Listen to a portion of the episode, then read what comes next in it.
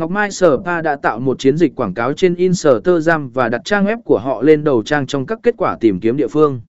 Điều này giúp họ xây dựng lòng tin từ khách hàng địa phương và tăng số lượng đặt lịch trong khu vực. Học hỏi từ các doanh nghiệp thành công.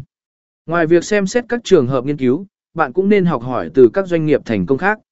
Các doanh nghiệp này đã áp dụng các chiến lược hiệu quả để quảng cáo địa phương và có thể cung cấp thông tin bổ ích về cách bạn có thể làm điều tương tự cho thương hiệu của mình. Cách áp dụng vào lĩnh vực của bạn.